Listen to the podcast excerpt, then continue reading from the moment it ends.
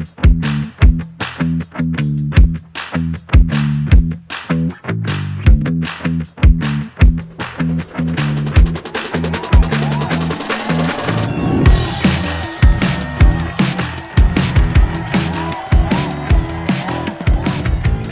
and welcome back to Get Help Dad. It is Saturday, May 20th, 2023.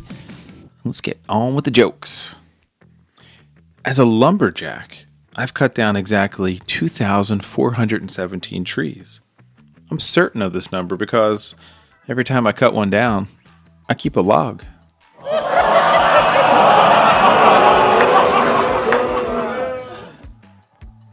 As I handed my aunt her 50th birthday card, she became emotional and said, You know, one card would be fine.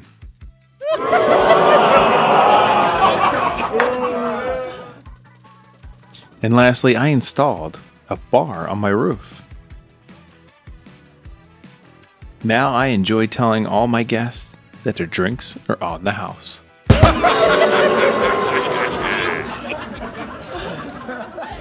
Hope we get a great Saturday.